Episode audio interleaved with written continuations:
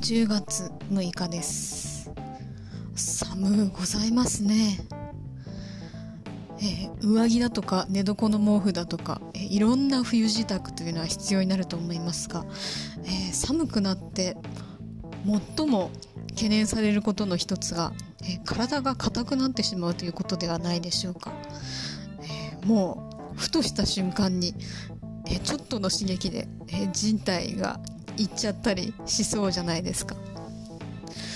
もうそれじゃあいかんわけですよ。まあいいわけないんですけどもね、えー、特に私なんか、えー、身寄りがないので、えー、こう歩けなくなったりしたら本気で誰も助けてくれる人がいないんですよ。だからもうこっちとら必死ですね、えー、こう多分